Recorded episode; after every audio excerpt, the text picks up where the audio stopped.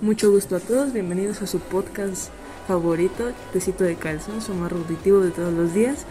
Eh, me presento, como ya me conocen, soy Karen Pérez García y hoy vamos a tocar un tema bastante interesante que es el morbo en los medios, como lo oyeron. Y para tocar este tipo de temas invitamos a, a nuestro colega Eduardo César Galarza. Hola eh, Karen, muchas gracias por invitarme hoy en tu podcast y pues para mí es un gusto estar aquí hablando de pues este tema tan eh, pues polémico ¿no? que, actualmente yo creo por esto de las redes sociales y así pues tenemos más para poder hablar de esto eh, ligado de los temas amarillistas y todo eso. Pero qué nos podrías decir tú eh, una pequeña introducción acá a nuestros oyentes ah bueno sí como tienes mucha razón vamos a primero tocar qué es el morbo el morbo este, es, una, es un comportamiento bastante primitivo en los seres humanos que sienten cierta atracción a ver cosas que podrían denominarse pues prohibidas. Existen varios tipos de morbo como el sexual, el violento y el que tiene que ver con la muerte. Pero no sé qué opinas tú acerca de cómo se presenta en los medios este tipo de, de acción psicológica. Sí, bueno, como tú lo dijiste, pues es un, como una actitud de primitiva eh, que bueno, generalmente eh, o indirectamente lo hacemos eh, pues sin saber qué consecuencias puede tener esto, ¿no? Eh, muchas veces se presenta como pues el hecho de curiosar o saber ahora sí como que el chisme completamente. Pero ya cuando lo metemos dentro de los medios, ya cuando vemos el morbo presente en los medios de comunicación, se vuelve algo ya más delicado, porque sabemos que los medios de comunicación y en general el periodismo eh, se basa en ciertas éticas, eh, eh, éticas y postulados morales. Y pues también tener cierta responsabilidad por la manera en la que informas, ya que sabemos que como periodista debes de informar de una manera objetiva para evitar confusión entre los espectadores o los lectores. ¿Pero qué piensas tú, Karen? Así, claro, mira, nos vamos a meter más en un aspecto social porque sin duda algunas de las conductas morbosas se les dan a entender que existe cierto grado de morbo en una persona son objetadas y desaprobadas por la misma sociedad. Incluso a los niños se les reprochan ciertas conductas como andarse explorando físicamente, cosa que pues eh, es natural, pero para la sociedad llega a ser hasta un tabú por la etapa de la infancia. Los niños siempre realizan la autoexploración para poder conocerse a sí mismos. El gusto por también la, la pornografía es algo que las personas no se sienten orgullosas de contar al resto porque saben que serían señaladas y criticadas. O sea, por ejemplo, no sé si llegaste a ver la hora pico. ¿Sí? Sí. Ah, bueno, pues sabemos prácticamente que meten eh, un ejemplo de los medios con el morbo es que meten a muchachos bailando de manera bastante provocativa. No sé, este, si también llegaste a ver cuando eras niño los periódicos que tenían, no sé, tu abuelo o tu papá, donde salían este, de manera explícita pues imágenes de accidentes bastante gráficos. Sí, claro, es que puede llegar a, mm, o sea, como tú lo dijiste al principio, hay distintos tipos de morbo, ¿no? Pero bueno, eh, resulta interesante esto que me dices de las revistas y bueno, aquí podríamos entrar ya a un tema más de manipulación de, las, de la información, así como noticias amarillistas, claro, porque eh, si nosotros vemos eh, eh, con total libertad en la mañana un periódico con una imagen muy explícita sobre un accidente, un asesinato, pues claro, eso de alguna forma, en mi opinión, significa más ventas. ¿Por qué? Porque a la gente va, la gente va a querer ver esa imagen, la gente va a querer enterarse de qué es lo que pasa y de alguna forma, como periodista o como pues cadena de, de medios de información, pues caemos en ese fallo de no, de no respetar la intimidad de las víctimas eh, y de alguna forma por el hecho de vender más, por el hecho de, querer más eh, audiencia, más público, pues lamentablemente caemos en esta, pues en esta desgracia, ¿no?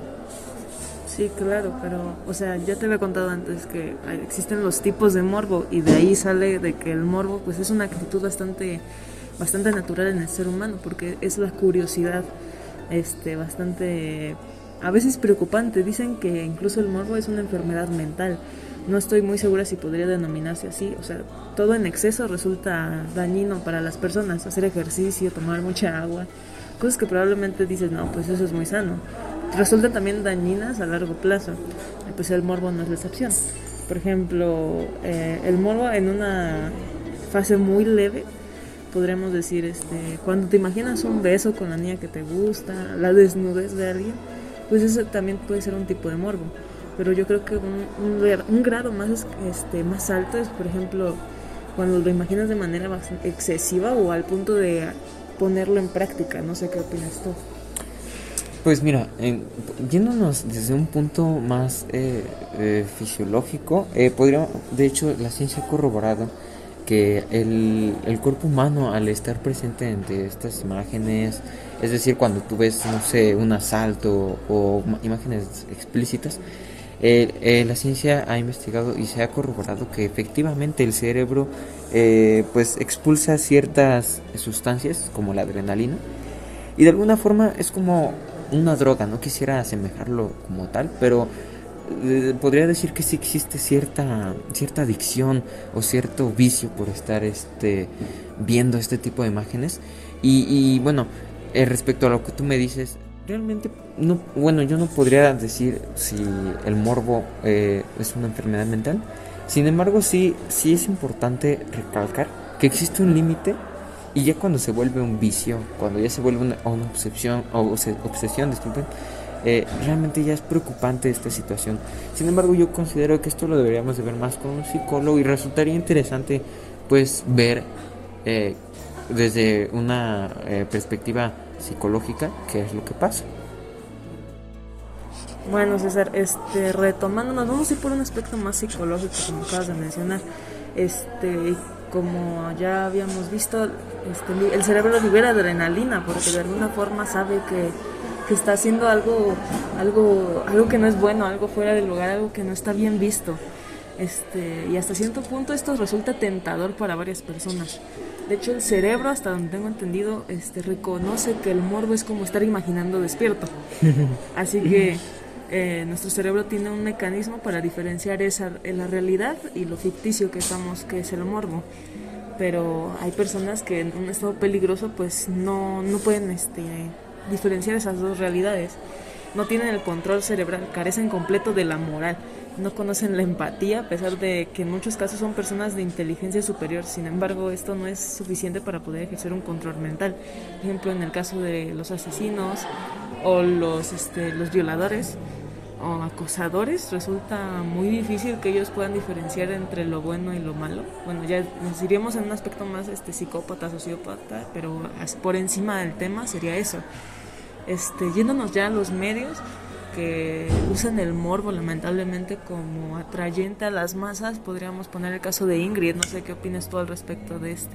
Es que mira, fíjate, ahorita tocaste temas muy, muy interesantes como la empatía. Y exacto, o sea, los medios muchas veces no, no, no toman en cuenta que las víctimas también son humanos y que merecen cierto respeto. En este caso, en el, en el tema de Ingrid, eh, o sea, Ingrid, o sea, sabemos todos y nos enteramos lamentablemente de una forma muy, muy inmoral de su caso. Sabemos que fue algo sumamente mm, catastrófico, podría decirle, aterrador.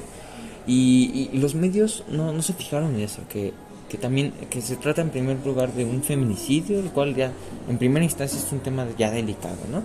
Y luego se trata de, de la intimidad de, de, aquí, de Ingrid, ¿no? De, esta mujer. Y bueno, eh, es, es, curioso porque realmente no, no tienen empatía los medios de comunicación. Ahora, si nos ponemos a hablar de los violadores, de los psicópatas, sociópatas, eh, bueno, yo no, yo no tengo mucho conocimiento de cómo es su comportamiento porque básicamente eh, el comportamiento humano genera mucha controversia. Hay muchos, eh, hay casos particulares, hay casos en los que pues no sabemos realmente a ciencia cierta cuál es lo que pasa y no podemos hablar con cierta objetividad porque sabemos de muchos asesinatos o bueno de asesinos seriales, de psicópatas que han sido muy pues muy, muy interesantes, ¿no? Del caso de Ingrid, ¿qué podrías agregar? Bueno, este, la verdad se me hace un hecho bastante lamentable. O sea, de, por sí hablamos de un feminicidio y, y la verdad, el, en el momento que vi que subieron fotos, literal, eran fotos del mismo asesinato ya...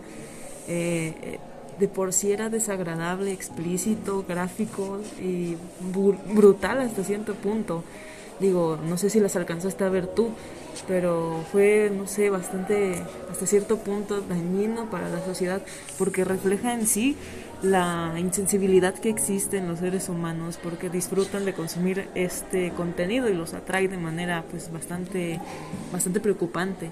Y que los medios hayan aprovechado de ese tipo de temas es, es triste por la inmoralidad que existe en ellos. No todos, claro, pero en específico los que estuvieron pues reportando esa nota, pues no sé, me resulta lamentable cómo se trató la información. Bueno, y es que el peso, hace ratito mencionaba sobre quién es como así como el culpable, ¿no? Pero realmente el, peso de la responsabilidad no solo cae en los medios de comunicación o los que están detrás de todo eso, ¿no? Sino también en, pues también en los espectadores que, por Dios, nos gusta el, chisme, nos gusta ver qué es lo que pasa y sobre todo nos gusta el contenido gráfico de esta, de esta índole. Eh, hay personas que dicen, no, no, sabes qué, es que yo soy muy sensible y ese tipo de imágenes yo prefiero evitarlas. Claro, existen personas eh, así, pero también en su mayoría la gente le gusta el chisme y le gusta ver ese tipo de contenido. Por lo tanto, la responsabilidad cae tanto como en los medios, que se encargan de difundir todo esto y lo ven como un negocio, pero también pues lo hacen porque hay demanda, es decir, hay personas que les gusta ver ese tipo de contenido. ¿O tú qué piensas? Sí, claro, como te mencioné, es lamentable cómo este tipo de contenido insensibiliza a las masas y, también llega a preocupar mucho porque las generaciones ya que vienen y las que son después de nosotros, eh, pues ya nacieron prácticamente con un teléfono a la mano y como sabemos tú y yo, pues toda la información que hay luego no es del todo sana que consuman menores de edad por imágenes tan explícitas o no sé, cuando te sale el anuncio en Instagram o en alguna otra plataforma de este contenido sensible, ¿quieres verlo? Eso se me hace innecesario. La verdad sí, o sea, pues no, o sea, de por sí ya hay varias imágenes, por ejemplo, pornografía infantil, este o los nudes que luego se suben a las redes, o sea, es, es, bastante triste, la verdad. Y, no sé qué opinas de cómo le va a ir a las siguientes generaciones. ¿Crees que se vayan a insensibilizar con este tipo de temas? Es que quién sabe, como mencioné hace rato, el comportamiento humano eh, genera mucha controversia y pueden que se repitan ciertos, eh, eh, ciertos este, factores en gran parte de la, de la población, un gran grupo de la población pero, pero pues sinceramente, eh, bueno, yo eh, sé que ahorita dije que a lo mejor es un poco innecesario eso que hace en las redes sociales de poner contenido sensible. A lo mejor lo hacen pues para esas personas que a lo mejor son sensibles y dicen, bueno, es que no quiero ponerme mal, etcétera, etcétera. Pero bueno, eh, no, no sabemos. la sociedad puede, y bueno, y finalmente por instinto ya dijimos, la gente lo hace, ¿no? Entonces, puede suceder muchas cosas en una sociedad y también influyen muchos factores, ¿no? Políticos, económicos.